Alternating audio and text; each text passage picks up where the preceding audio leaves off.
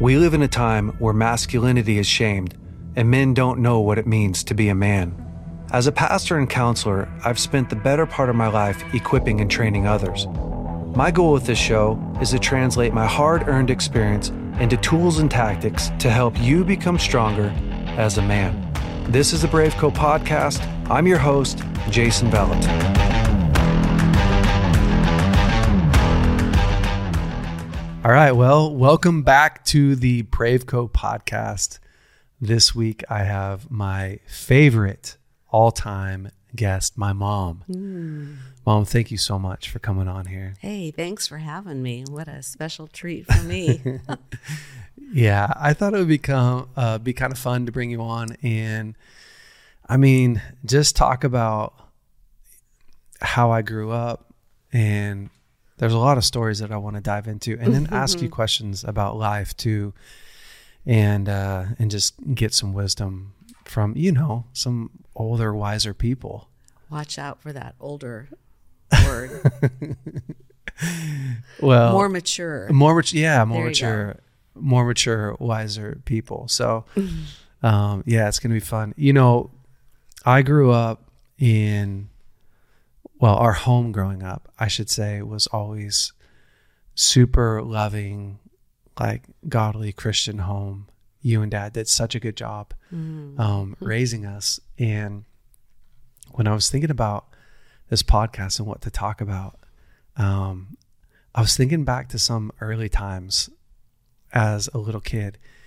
And you and dad had home group at our house growing up For years. for year, like 20 years. Long time. Yeah. And uh, you guys are always huge on, for, for us kids, right? Like I remember um, church wasn't something that I always wanted to go to, but dad used to say, you don't have to go, you get to go. To go. Yeah. You guys hated that. I hated it so much. but But you went. we went, yeah, we went. And then I remember growing up, how did dad used to motivate us to worship at church? Do you oh, remember? Gosh, he probably gave you something. Yeah. So if we I don't worshiped, remember what it was. yeah, if we'd raise you. our hands at church, we'd get an ice cream after church. Oh, yeah. And I remember one Sunday I didn't, but the girls did. and we went to the grocery store and he bought them ice cream and didn't buy me one. You remember that? Yeah, what a savage. But what happened the next week? oh gosh, are you kidding me? I made sure to raise my hand, both hands, that way I could get a big ice cream. That's awesome. yeah, it's so cool. Uh, but one of the things that um, I have so many funny little stories growing up, but you guys are always big on involving us in everything that you did, and there was a good side to that and a bad side to that, right? Like, like the good side to that is we were growing and learning about God and you know doing stuff with the family. The downside to that for me was when you guys started learning about the supernatural and hmm. practicing casting out demons. I would have thought that would have been an exciting time for oh, you. Well, here's the thing. In, in hmm. this podcast today, some people are gonna you're gonna hear some stories that I haven't talked about much on the podcast, and and not everyone, you know, maybe not even everyone's a believer on here, which to me is like whatever. It's all good, you know. You don't have to believe in what I believe, or or maybe you have a different flavor of Christianity that, than I do. You know, like maybe you're Baptist and and uh, I'm more more alternative, non-denominational, whatever. But these are stories from my childhood that I went through, and It's hard to argue with an experience yeah, over an experience. it is. Yeah.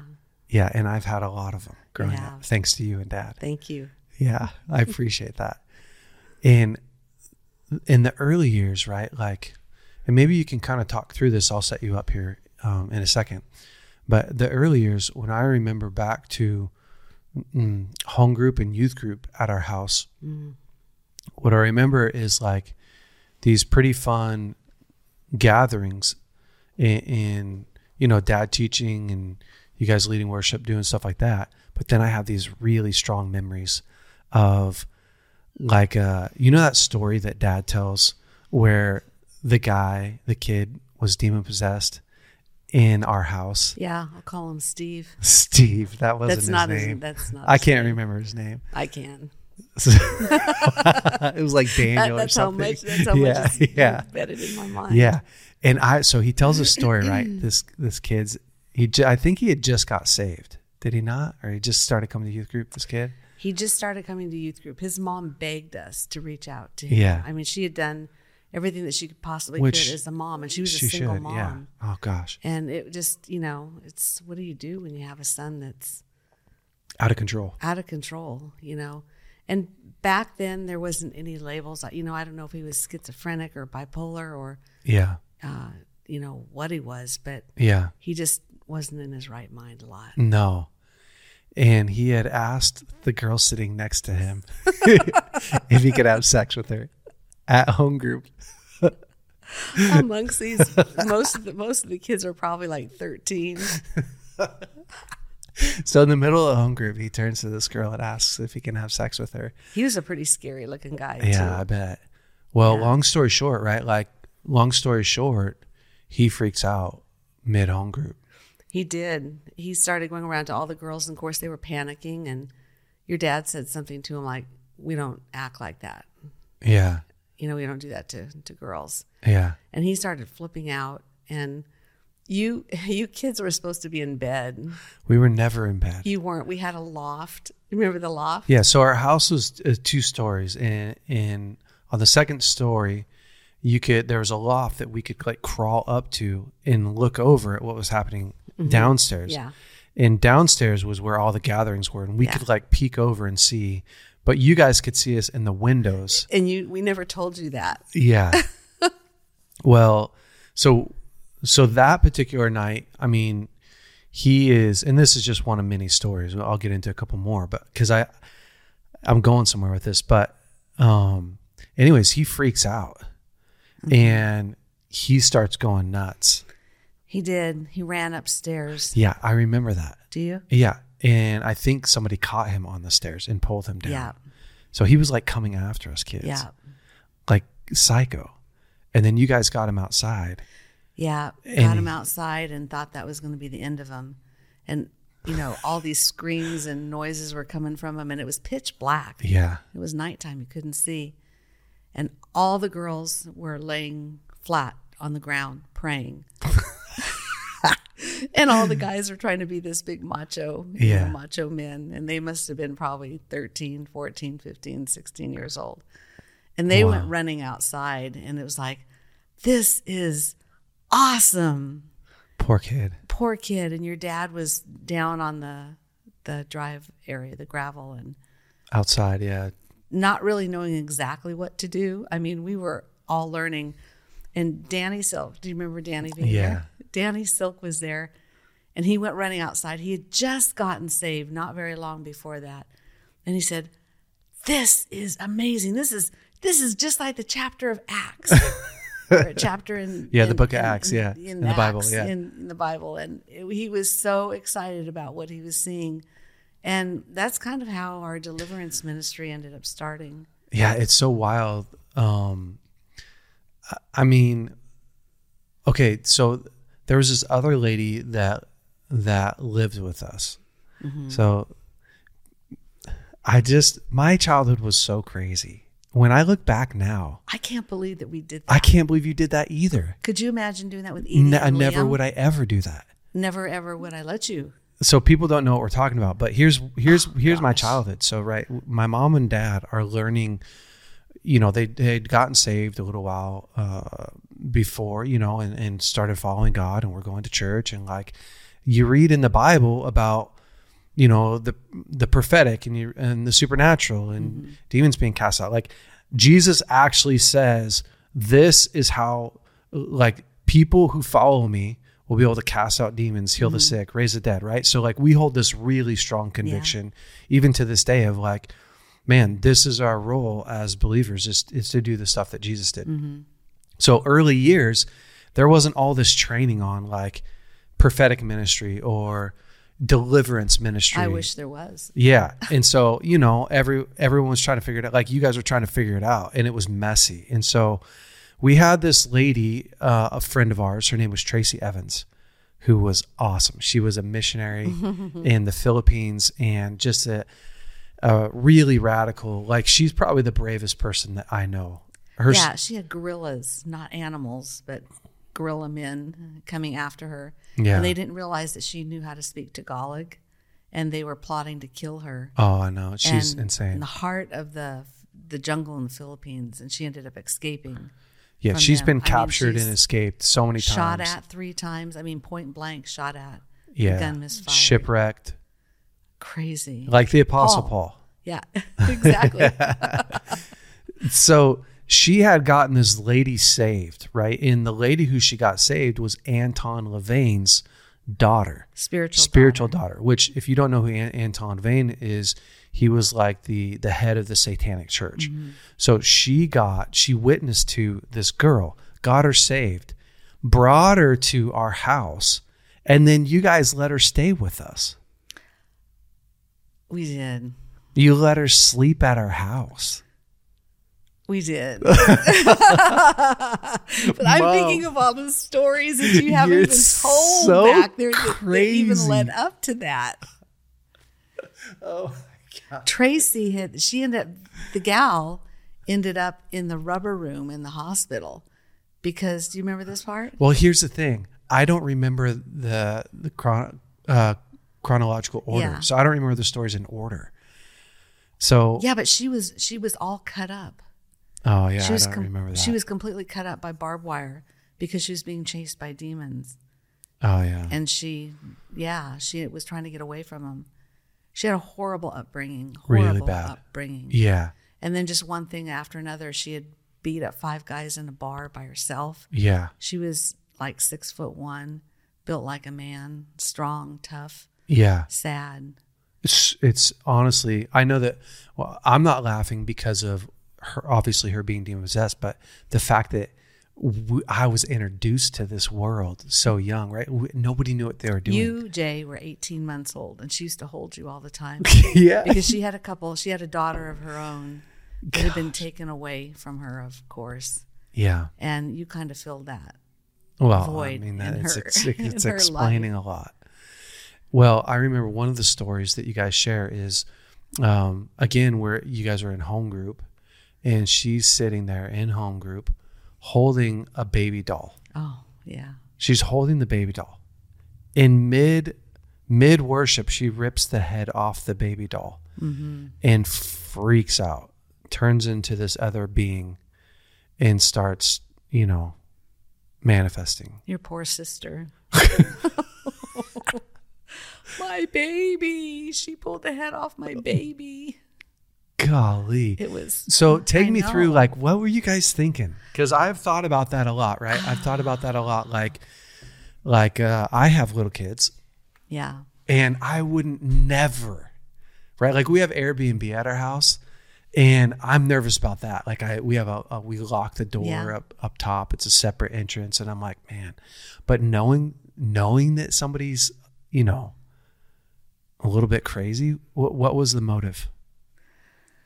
You know, I think a lot of times God blinds us from things. Yeah, He hides things from us. yeah, And there's seasons of our life. And we were just in a season of Yeah. our life where God, you know, that's one thing about God. He knows, you know, our, our beginning from Yeah. our now to our end. He knows everything. yeah. and he takes us and puts us in situations where we learn you Yeah, know we grow um would i make that same decision now of course not No. i'm not in that season and if somebody came up to me i would have to say you really would have to hear Yeah. from god in order to do that and we did i mean your dad never forced anything on me that i didn't Yeah. say yeah i think we should do this Yeah. you know but on the flip side so many amazing things happen we had a prophet guy come to dinner one day and she was she would sleep on the couch she wasn't upstairs with The prophet. Arlene Oh no no no! Oh, you had a prophet guy come. we had a prophet guy yeah, come to our house girl. for dinner Okay, yeah, and the the girl that Yeah. that uh, we were talking about yeah, she would sleep on the the couch because we never Yeah. let her sleep upstairs with Yeah. you guys and your dad and uh, Danny, his name was Danny, were discussing kind of in a heated discussion over the Bible. And she had been asleep and she sat straight up and she started quoting scripture. This is only after she had been in the house with us for like three months. She was quoting scripture, answering the questions that they were talking about, Crazy. and then laid back down again. I mean, God used her over and over and over yeah. in so many so many ways in so many situations that it was amazing and seeing her transformation yeah. i mean when she first came to live with us she had done so much speed and meth she had lost so much weight her clothes were mm. literally hanging on her Wow. i had to and she had no money Wow. we had no money so i took out my sewing machine and altered all of her clothes wow. so that you know she'd have something to wear and taught her how to act like a lady and just it's part of what I love. It, like when I look back, I, I know I'm saying like, gosh, what were you thinking? The flip side of this is, so um, I had a, I have counseled this girl. It's a, I don't want to say who she is, of course, mm-hmm. a mutual friend of ours' daughter, and um, she called me. She was like in college, and she called me and, and she said, "Hey, I'd counseled her since she was 16. You know." So she calls me and she said, "Man, I'm just really struggling with knowing like how do you know that God's real? Like that he's even real, mm-hmm. that there's not like all these other religions." Mm-hmm. And I was explaining to her, I said, "You know what the problem is? Is that you've never actually had to use your faith." Mm-hmm. Right? Like growing up, there was sar- such a stark contrast between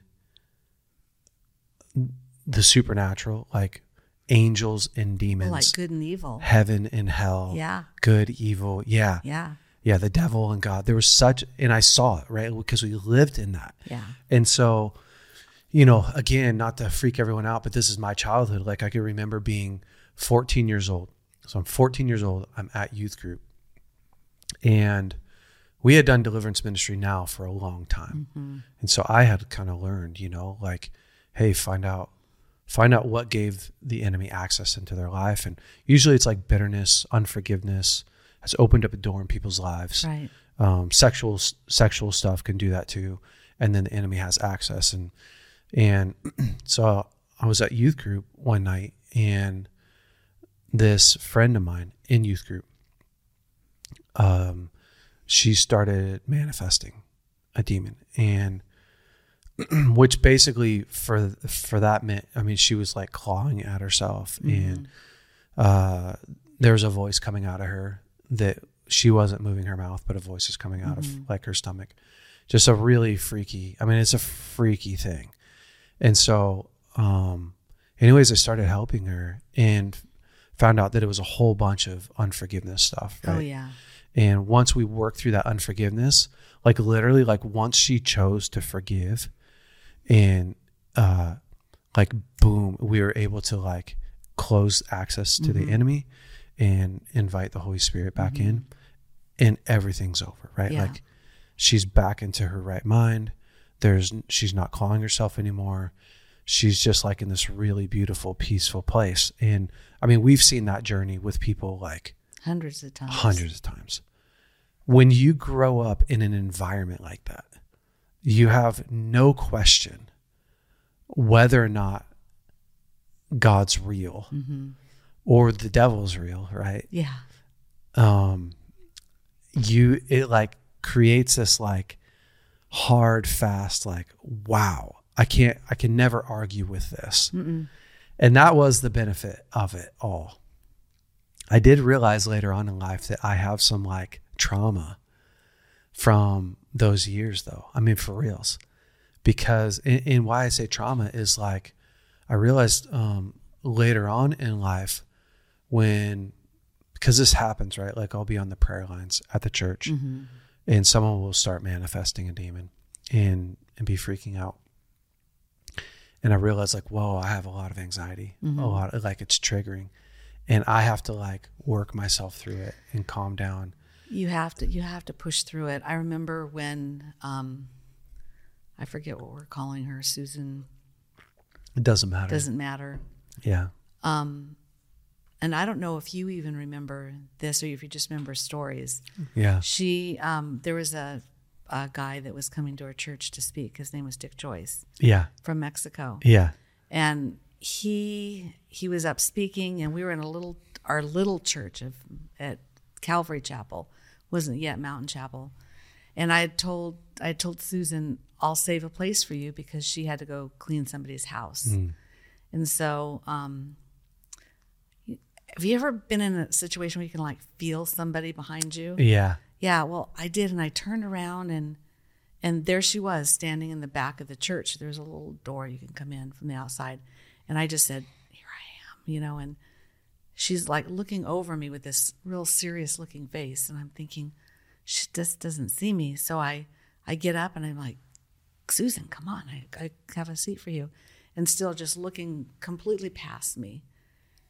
So I get up and I move closer to her and I'm about from here to you, from me, and I'm like, Susan.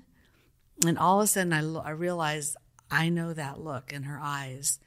And she turned into this cat and she started coming after me with her teeth and her hands going for my throat. And I was walking backwards and I just, the only thing I knew to do was say, Jesus, Jesus, Jesus. And it happened to be that Dick was watching this and he has a huge deliverance ministry we had the sheriff in the congregation, the undersheriff in the congregation, and one of the head sergeants in there, plus your father. Golly. And so everybody is up and running towards her. And poor thing, she there was a hurricane fence between us and Campora, and she ran towards it and she's climbing. Oh, so she this- ran out out the she door. ran out the door, yeah, and she ran towards the hurricane fence, Gosh. trying to climb over it. And the one of the deputies grabs her down, and she takes a punch and she pushes him out, and she starts. Now she's running for the highway, Oh, jeez. Highway 299, and it's not like a super busy Yeah. highway, but it's it's there's cars and trucks Yeah. going all the time, and she's running, and your father is running after her as fast as he can and jumps her and brings her to the ground just before she gets out to the street. And she's just manifesting, and, and of course, the cops get her and handcuff her and put her in the back of the, the car. And I remember your dad saying, "Let me back there with her. Let me back there with her." And I think the the cops, The were cop was like, like, "Who's "No way, you're crazy." Who's more crazy, her or you?" Yeah. So he did, and he just prayed over her, and she instantly came out of it, was back in her right mind, crying. And so she went back into the hospital for three more days. And I think that was one of the hardest three days of my life Wow. because it, up until then, she had been in our home for six months. Wow. We'd seen so much transformation. Mm-hmm. We didn't know what had happened to trigger her to mm-hmm. become possessed again. Come to find out, she'd taken a drink over at the house that she used some oh. alcohol, and it just opened the door back up. Wow. And she just, she just lost it. But I remember, I remember talking to Beni Johnson saying, "I don't know what we're gonna do because either she's gonna go out on the street." hmm and everything that we've done for her is going to be in vain Yeah.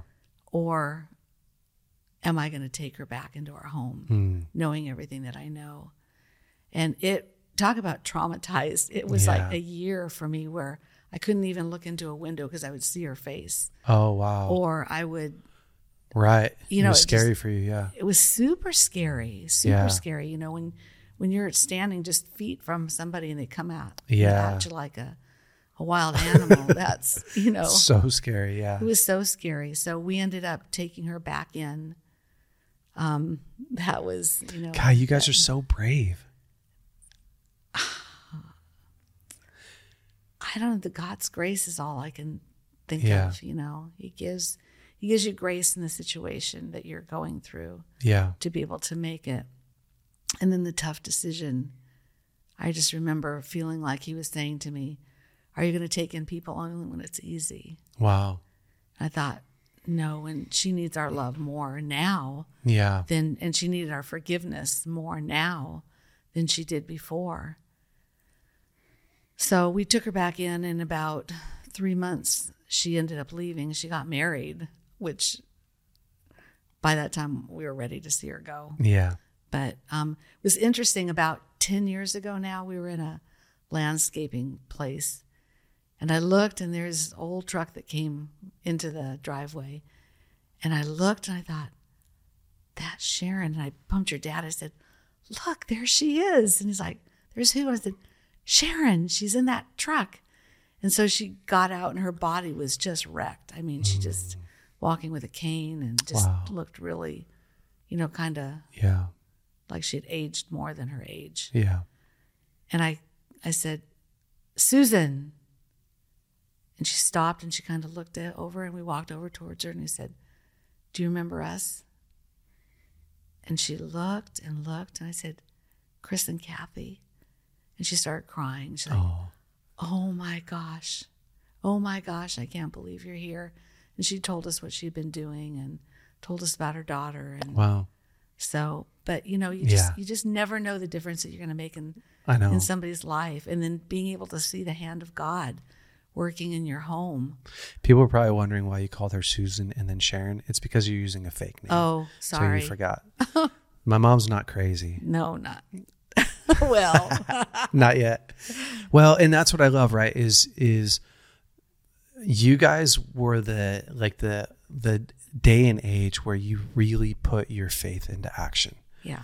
and and that's what people don't see nowadays right is they don't look get a chance to look back at your guys' early mm-hmm. years before you know before dad was who dad is and you are who you are like you guys spent so much time walking out the gospel walking out the the christian life in practical ways Yeah. It wasn't just textbook information. No. you know. walking by faith Yeah.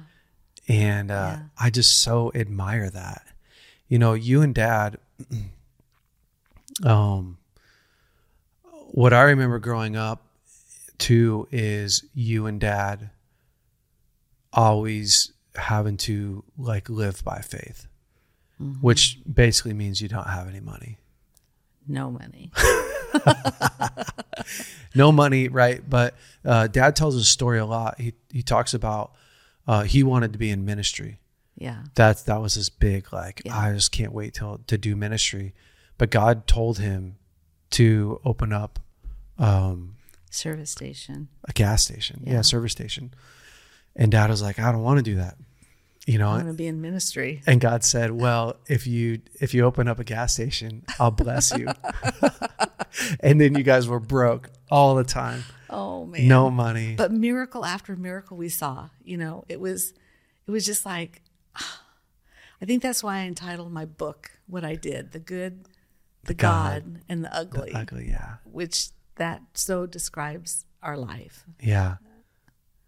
It's true.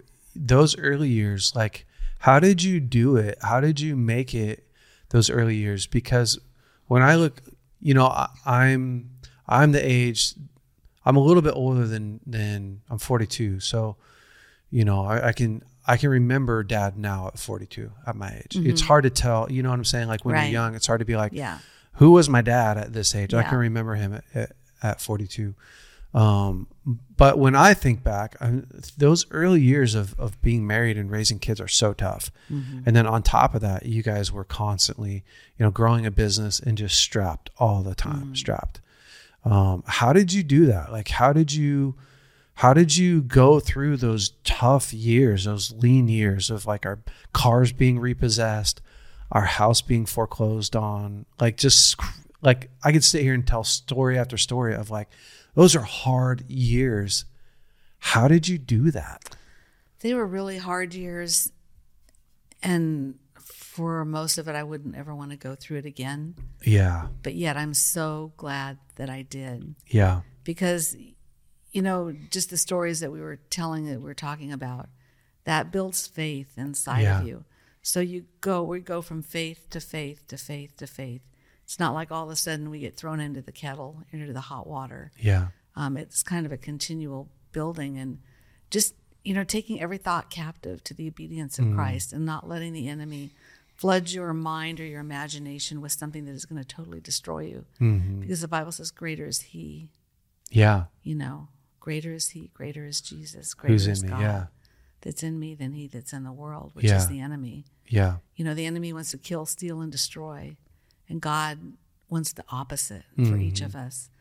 And so, you know, it's not like I didn't have my bad times, my Yeah. bad moments. I can remember you kids being in school, and I just, we had had my office at home so that I could still work and be there for you guys.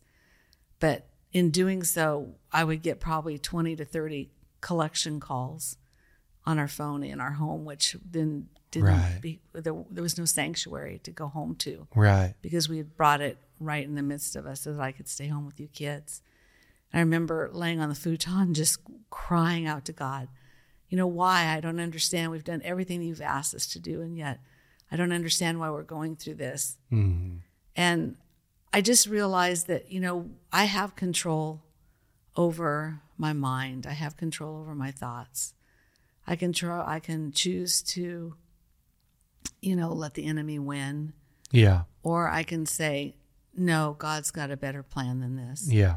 And I'm being crafted and formed and, you know, shaped for something that's greater. Yeah. You know, you look at the Bible and it's filled with all kinds of tests and trials that people went through. And, you know, most of them are way harder than what we've gone through. But if we didn't go through those, we wouldn't be doing what we're doing now. Yeah.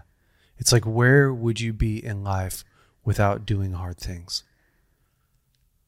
Not very far. Not very far. Mm-mm. But it's those hard things that that make life so challenging too. And you know, I think what's interesting as well is like you guys didn't really have uh I mean it, it- times back then were so different.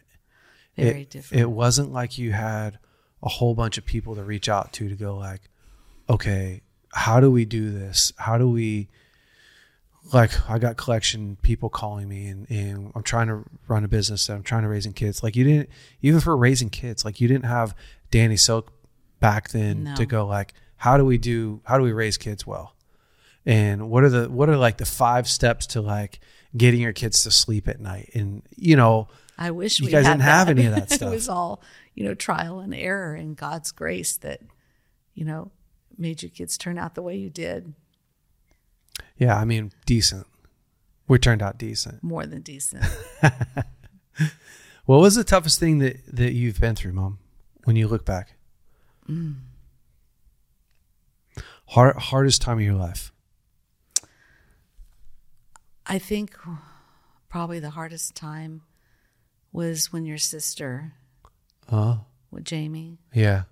when she started having seizures. Oh wow. I don't even know if you remember that. I don't. I was so young. yeah, she was in. We got a call in one afternoon, and she, I think she was probably in second grade. I want to say she was like eight or so, Yeah. eight or nine, saying that something was wrong. She was drooling and she was sick. Oh my And god. Dad came and picked her up, and she was on having a full blown seizure, grand mal seizure. Oh my gosh. And he calls me on the phone saying, Get to the doctor, something's wrong with Jamie. And not knowing, you know, my mom is severely epileptic. And so I had been raised with an epileptic mom. And so I, you had seen that before? oh, yeah, she would have about 50 seizures a month. Oh my gosh. And it, you know, I can remember at six years old not going to kindergarten because I was taking care of her. And then when she would kind of come out of it and be okay, I would leave to school. And I did that for years and Wow. years. But not, you know, seeing that happen to your child and then they rush her down to the hospital and and they um, air ambulance her to the hospital and just not knowing like what, to Redding? Is that where they flew her yeah, to? because we were in Weaverville. They Yeah. yeah, they flew her here, and they ended up not knowing what caused it. I mean, they thought it was infectious hepatitis, so she was in quarantine for a week. We couldn't go in to see her, Oh my gosh. and then I remember them saying that they were going to do, of course, a brain scan, and that was the not knowing Yeah. was so so hard. I just remember your dad and I went to a park and just we were praying and praying, God, just spare her life. And yeah. I remember the technician sneaking us into the room where he was at, looking at the different layers of her brain, and he's like, "Don't tell anybody I did this." Wow. And he and then he and he was diagnosing the whole the whole scan. He said, "This is fine. This is fine. this is fine. They'd never found a brain tumor because Wow. at that point they thought she had a brain tumor. Yeah. Oh, hey, I wanted to tell you there's no crying on the Brave Co podcast. Oh, well, You got to toughen up, mom. I'll toughen up. No, I'm kidding. I'm joking. I know. Those are hard times. it was really hard time, but you know, it, and it ended up that they couldn't find anything. They put her on um, medication for epilepsy, and she was so allergic to it, she was hallucinating and having 105 degree fever. Oh, no way. Yeah, at the house. At the house, we'd catch her. Yeah, so it, you know, that was just walking through things with your kids is just really, Yeah. really, really tough. It's the worst. But we prayed over her all the time, and she had one more seizure after that when we were in Garberville, and we just knew that that was demonic attack. Prayed over some more. She's never had another problem That's crazy. with that. Um, so that would be the hardest time that you've been through. I think so. You know, I've Mm-hmm. been diagnosed with Parkinson's, but it's way easier for me to deal with that than to have something Mm-hmm. happen to my family. Yeah. We're going to talk about that in a little bit. Um, you know, we're on this, we're talking about my childhood and, and you parenting us kids through that. Um, looking back to as a kid, you guys always encourage us to go on mission trips. So I've been to Mexico like nine times and we'd always go there and, and help, help out this orphanage, Yeah, Rancho, Rancho. de sus Niños and uh, build stuff and you know minister to the kids and go to the dump and which was super impactful for me right because it's easy even back then to take your life for granted and and think that everyone lives like you live Yeah. but going to the dump in Tijuana and realizing like oh kids are living in this stuff they're growing up in it was just super helpful and impactful and but once again, like you guys just did stuff that I look at today and go like, "What? You're crazy." Our girl, my sisters, you know where I'm going with this story. Unfortunately, I do. Yeah. So I'm the youngest. Oh, I'm the baby, and and my sisters are you know year and a half and and three or three years older than me, and there was this big mission trip to China that Bob Johnson was leading, which I don't actually think he was qualified to lead, but he was leading it, and he was taking youth group kids right Yeah. to China to smuggle in Bible. So back, listen, China back then was the real deal. Uh-huh.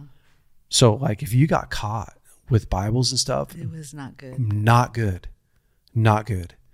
They were not kind, and you let the girls go. So Shannon was what twelve? Yeah, 12 and 14. Oh my gosh. 12 and 14. So they had dresses, like special dresses with pockets sewed into them. Into the inside. So the girls could put Bibles in there and then smuggle them in and suitcases. And two things happen. One, Jamie, my older my oldest sister, gets caught smuggling Bibles and has this crazy confrontation with the lady they call the dragon lady. Where she's interrogated and like this really It was traumatic. like four hours. yeah. And the gal that she was with, because they were told to partner with somebody, the gal that she was with kept slapping the dragon lady's hand because she kept putting it underneath Jamie's dress. Yeah. And Jamie's like freaking out because because she's in China without her parents. Mm-hmm. And then Shannon, right? So that's Yeah. Jamie. They finally they finally like confiscate whatever Bibles Yeah. they find and they let her go in to China like back with the group Mm-hmm. into China. And then Shannon Shannon is she's 12 at this time. So for all you guys out there that have kids, think about your 12-year-old daughter. She's in China, gets separated from the group. Right? Gets Yeah. gets separated from the the group that's Yeah. ministering and ends up at a telephone booth calling my dad. So she calls in the middle of the night woke us up. Yeah. And it's like, I she's like I got I don't know where I'm at. I got separated from the group. crying and crying, and oh, your dad was like, Shannon, look around. Do you recognize anyone like in China? I recognize there's a whole lot of people that aren't like me, and I don't know where I'm at. And she was crying, and She's 12 in China and know. lost I don't in even know how she- communist China. I don't even know how she knew how to make a phone call there. Yeah. Well, and and so I think dad prayed with her and right then a police officer came up to her, mm-hmm. right? That spoke English. Spoke English and was like, "Hey, what's going on? How can I help you?" was just getting ready to take her back to the hotel and somebody from her group drove by and she said i recognize them they're from my group and so she she went off and but you guys are crazy. well and then with jamie when she got when she got um, Interrogated. interrogated. Your your uncle kelly. Jamie had jamie had called and talked to kelly because we weren't here yet. And he and kelly said oh yeah by the way jamie called. And he's like oh what did she what did she say?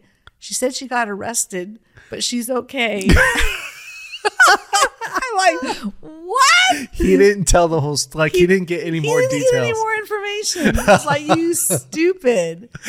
And he goes, but she said she and Kris like you know your dad. He was oh, going ballistic, he, my dad worried so bad. and he he kept asking questions. He goes, I don't know. She kept saying she had to go, But and so for two days we didn't hear from her oh my god. again. So we're like, the only thing that we could hold on to was she was okay. she was okay. So we had no idea what happened. And I'm like, oh my gosh. Oh, so, you know, the stories that you guys have to tell, they're like, you need to write your own book.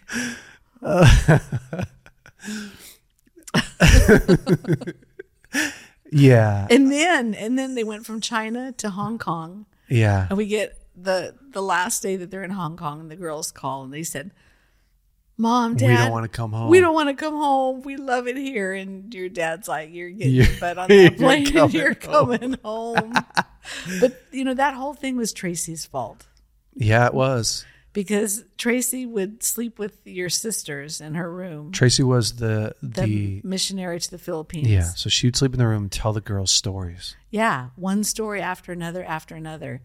And they, to this day, I can't believe Shannon would go, especially since she was so She's such a scaredy cat. She's such a scaredy cat, but she just Tracy lit a fire inside of them that just would not be quenched without them going, and you know, Yeah.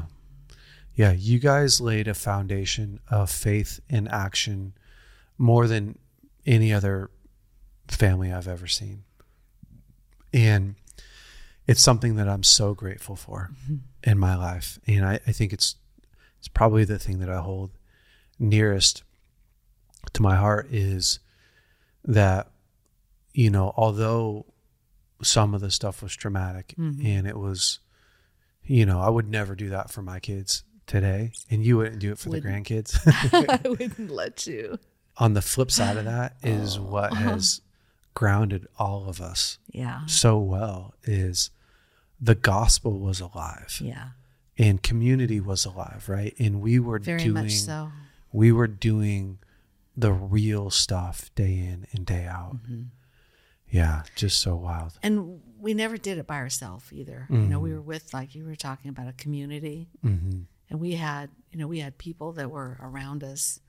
You know, you were raised in a very small town. Yeah, 3,000 people. Yeah, and it's different than being raised in a city. Yeah. um, in a small town you need you need people Yeah. and you rely on them and you just you do life together hmm and so it, it, Do you miss that?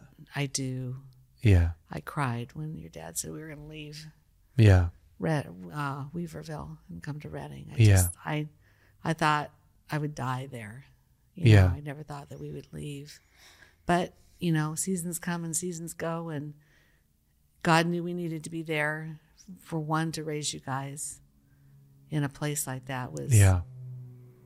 un, it was there's no words that can describe that Yeah. what you guys learned from that going through for the through the good times the bad times the hard Yeah. times the Yeah. sweet times. Yeah. Um, Yeah, because in 1998, you guys came, you left Weaverville, and you came to Bethel Church, right, to to help Bill, pastor. and you were you were just getting ready to. You're doing your last year of high school. yeah, I was a senior, so I lived, I stayed in Weaverville with Marty in and our house. Yeah, Yeah, with So your my- brother and sister. yeah. So my sister got married, and um, to my now brother-in-law, and so when you guys left, I stayed and, Mm-hmm. and lived there, which was which was awesome. You know, you you guys went through another really tough time when you left Weaverville and went down to Redding. Um, the next year, well, that that next year, I graduated high school and got married. Mm-hmm. If you remember, Yeah, so I got do. married super young. But then you guys you lost your business. Yeah, You take a deep breath. super tough time. Yeah, that was another hard time. When you said what was your hardest, when you asked me what was my Yeah. know, hardest thing in life, it just there was a lot of hard things. It just depended upon the year. Yeah. Well, you guys, eh, you you were working at the church, Mm-hmm. weren't taking a salary at the church. There wasn't any money, No, right? And then but we had- had agreed to that because we thought our business was going to be able to support us. yeah, and then I don't. We don't have enough time to tell it here, but a whole bunch of stuff happened. Your supplier ended up going bankrupt, Mm-hmm. and your supplier owed you guys a bunch of money. we were in a joint venture with them. They were Yeah, yeah, buying that's us right. out, and so we didn't have to pay our parts bill. Which, when all was said and done with the with through them and plus our other suppliers, we owed like 1.7, 1.8 million dollars. which is crazy. So Insane. Yeah. In 1998.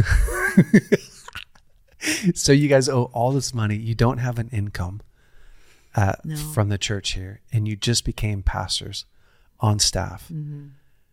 and you're bankrupt. Like you guys didn't have like you you're whatever. We had no. We had nothing. You had zero. We had nothing. Absolutely nothing. That's crazy. Like We how did you a little handle with that? How'd you lived in handle that stress? Square, 600 square foot apartment, and I remember it. had one vehicle. Yeah. How'd you handle that? You know, there again, looking back at all the times God came through in the hard times, knowing that He was right there with us. Mm-hmm. And I knew that He called us there to Redding, Mm. or called us here to Redding, because it's another long story, but Yeah. know, the Lord spoke directly to me. Yeah. It was like an audible voice being spoken through um, Yeah. a pastor at a conference, and so I knew, I knew we were where we were supposed to be, and I knew that God would get us through. I just didn't know what it was going to look like, and it was like, okay, God, this is a prime time for an, an, a miracle. like if You know, if, if, if I've got a few stored up, go ahead and release one. I know.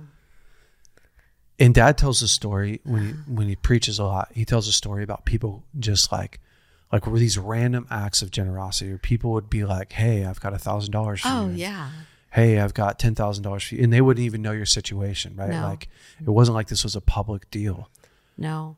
and people just like giving you guys money. We had a nine hundred thousand dollar loan reduced to three hundred thousand, which that sounds like that's awesome, but when you, have no money, Yeah, so you know it, it doesn't matter. And then that debt being forgiven by a man that worked for a bank that we didn't even know, and they, the guy said, just we'll, we'll do an offer and compromise. I'm like, okay. So he's like, what do you have to offer? And Kris said nothing.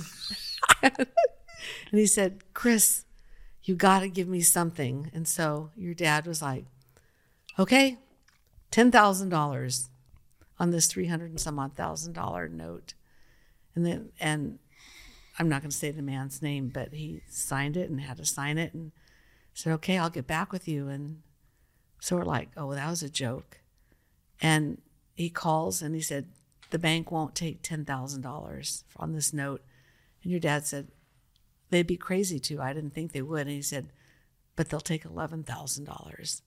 We're like eleven thousand dollars, and for a moment in time, we were so joyful yeah. until we realized, but we still have no money. we still had no money in the midst of all these little miracles happening all around us. yeah. And so the guy, the guy comes back and we're we're praying like crazy and God provides this thirty thousand dollars that took care of the eleven thousand dollars plus an IRS bill plus a state board of equalization bill. You guys have had more bills than I've ever seen in my life. Oh, I know. Paid for it all. And when he when the the banker came to our business to sign off on it, he was in tears and he was crying. Wow. And Kris, your dad led him to the Lord. And he said, in all my years of banking, which he was in his late 60s, he said, all my years of banking, I've never seen this happen before. And he said, and you guys don't deserve what you've had to go through. Wow. And he said, not only did the bank forgive the note, but they he wiped away the foreclosure that had happened, so as if it had never happened before. Wow. So, and then two months later, we saw an obituary where he had passed away. No way. Mm-hmm. Yeah, I mean, it's just I just can't believe that you guys went through that and didn't have to bankrupt. God completely provided for you Yeah, financially. time and time again. Yeah, through just these random acts of of blessing, kindness, and and somehow, some way, you like made it through that season. yeah, Yeah. It's wild. yeah. Having somebody that you love to go through that with, though, is, you know, Do you ever get to the point where you're just like, how much hard stuff am I going to have to go through in life? Yeah, but I always tell myself, I don't know how I'm going to get through it. But I know I'm here today because I got through it. Yeah. And God will do it again. Yeah. You know, I have a choice. You know, I can be fearful and angry and bitter, hmm or I can say, God's setting me up for a miracle. God's setting me up for a new season of my life. You know, God's setting me up for success because He wants good for me. Yeah. Doesn't mean that we don't go through tough things because, I mean, why did why do people pay money to go to a gym? Yeah. Work you know, out. to yeah. work out and sweat and build bulk and Yeah. do hard things is because there's a result. There's an Yeah. end, you know, to the to that. And same with, you know, same with God. It's like he's just he's doing this for my good. So many people message us, you know, all the time. I mean, every day. And they're they're just the world's a tough place, you know, marriage is hurting and kids hurting and whatever, whatever's going on. And I I don't know how to say it like life life was never it was never meant to be easy. There's there's no like no one escapes the trials of life. Mm. You just don't. And you may have a childhood that's super super simple, super easy. At some point you're going to hit trial. Mm-hmm. And And it doesn't matter if you're rich or poor. no. You have all the money in the world it's and not gonna hit big trials. You can have no money and, and hit big trials. And so it's like the one it's the it's it's just so guaranteed that the thing that that it's not guaranteed is that you're going to do a good job in the middle of it. Mm-hmm. And but like watching you and dad navigate through just a lifetime of the hard stuff. You got diagnosed with Parkinson's 7 years ago now? Yeah, probably about that. Yeah. How did you like how's that affected you in like what was it like to get that diagnosis? It was it was hard. I mean, for a couple years before I I kind of knew something was happening. I started having a tremor in my right hand. Mm. And then I tried to move my, you know, move my hand and it would kind of what they call ratchet. It would, Oh, wouldn't yeah. be smooth. And I thought, oh, I just, you know, sprained my arm for my horses or something. Yeah. pulled something wrong. And, but I, I decided I'm going to go to the doctor to Yeah. see what they say. And I remember them saying, I'm going to send you to a specialist, a neurologist, just to put your mind at ease because they thought it was just benign tremors. Oh. And then I get into the to the um, neurologist, and he said, "You have Parkinson's." Hmm. And I'm like, I didn't, I didn't know what to think. I mean, I was so shocked. Yeah. Your father was out of the country, so he wasn't there to even go with me to, to hear that diagnosis. Um, and I thought, That must have felt really lonely. yeah, I remember going to see your niece Misha because she was at school in Chico, and so I happened to go there and picked her up for lunch and just needed to be around some family and Yeah.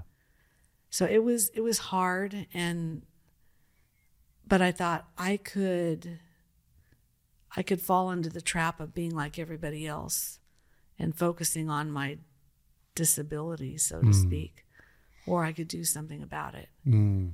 and so i just i mean i've i've always been super competitive Yeah. you know i've always been that way and i thought i'm not going to lose this race and i'm not going to i'm not going to be defined as somebody with parkinson's either Mm.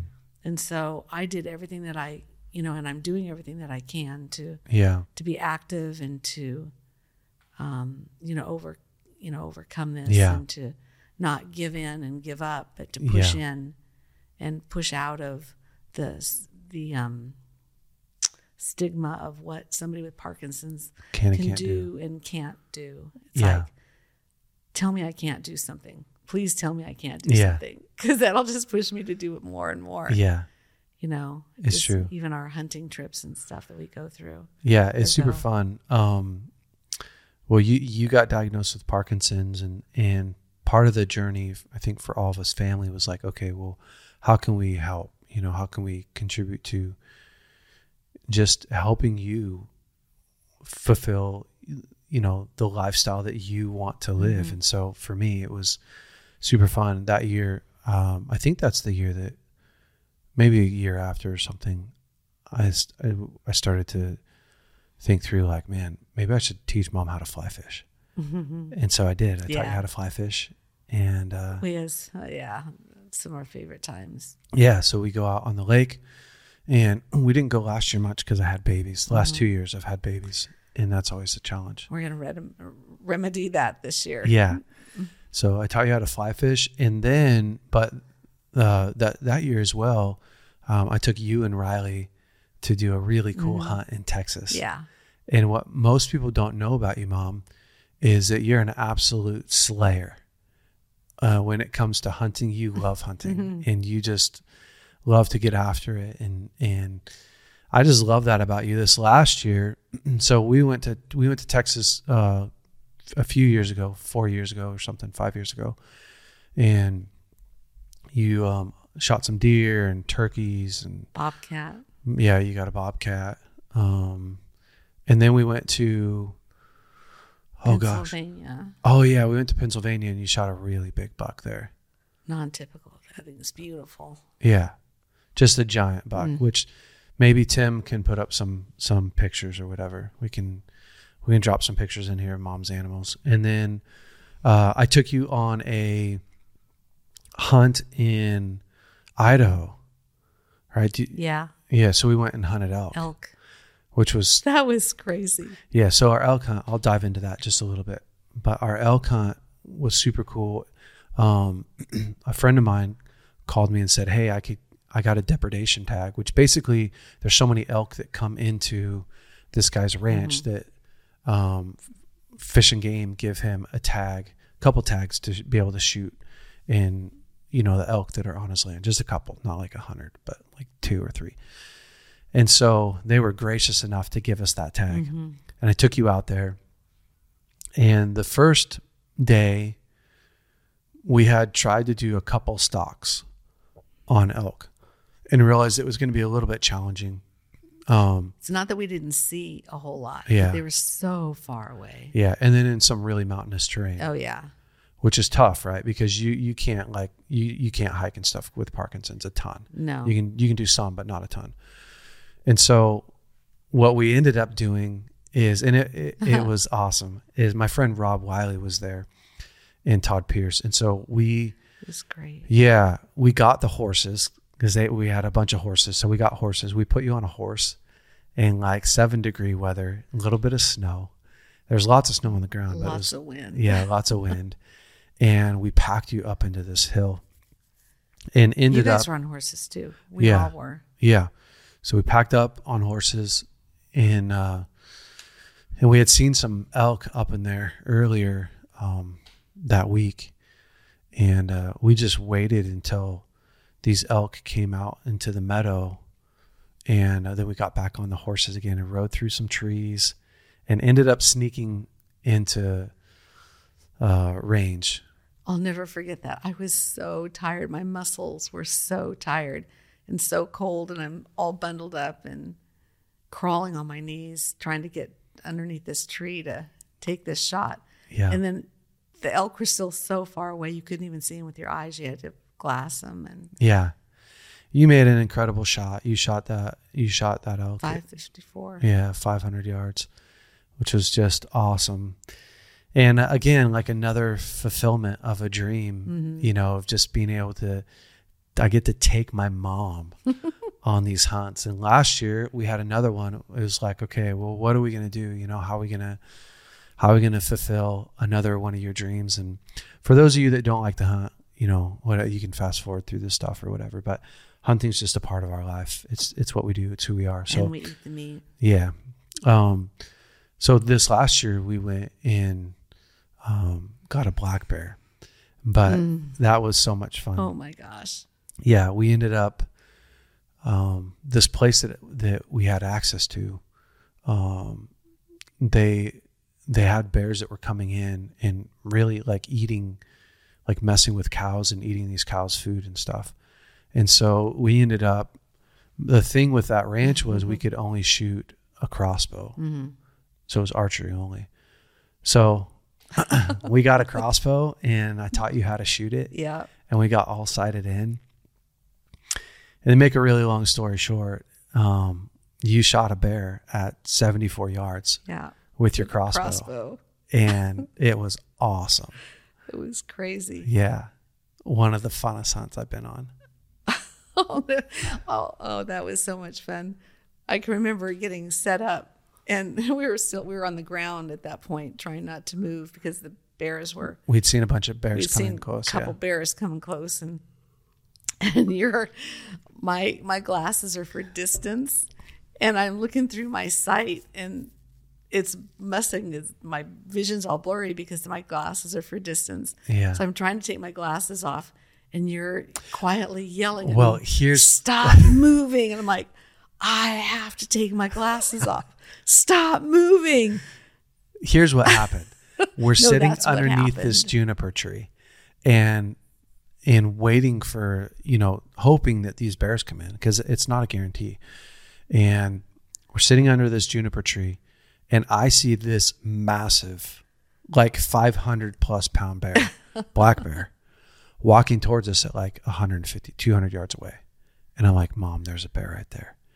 And the first thing you said is, "Get your gun." Get your gun. And I was like, Mom, calm down. You're good. I'm, I've got my gun. calm down. so you're all nervous. I had never hunted a bear before. Yeah. I heard the crazy stories. And of- we're on the ground, right? So we're on the ground. yeah, not in a car. Yeah. And the bear's walking towards us. And then you decide that you have, right at that moment, you decide, I have to take my glasses off. Because I couldn't see him. which was fine. So I'm like, Mom, stop moving. Like, I'll tell you when you can move. And you kept moving. I was like, Mom, stop moving. And you kept moving. I was like, damn it, Mom, stop moving. You're so stubborn. You are so because. I couldn't see. I and if I had to take a shot and I couldn't see, it God, could have been we really even bad. close to being ready. Well, and then the, the bear was so close to the cow. Yeah. I mean, the I whole had thing what a was just crazy. In, I had. I only had a few inches.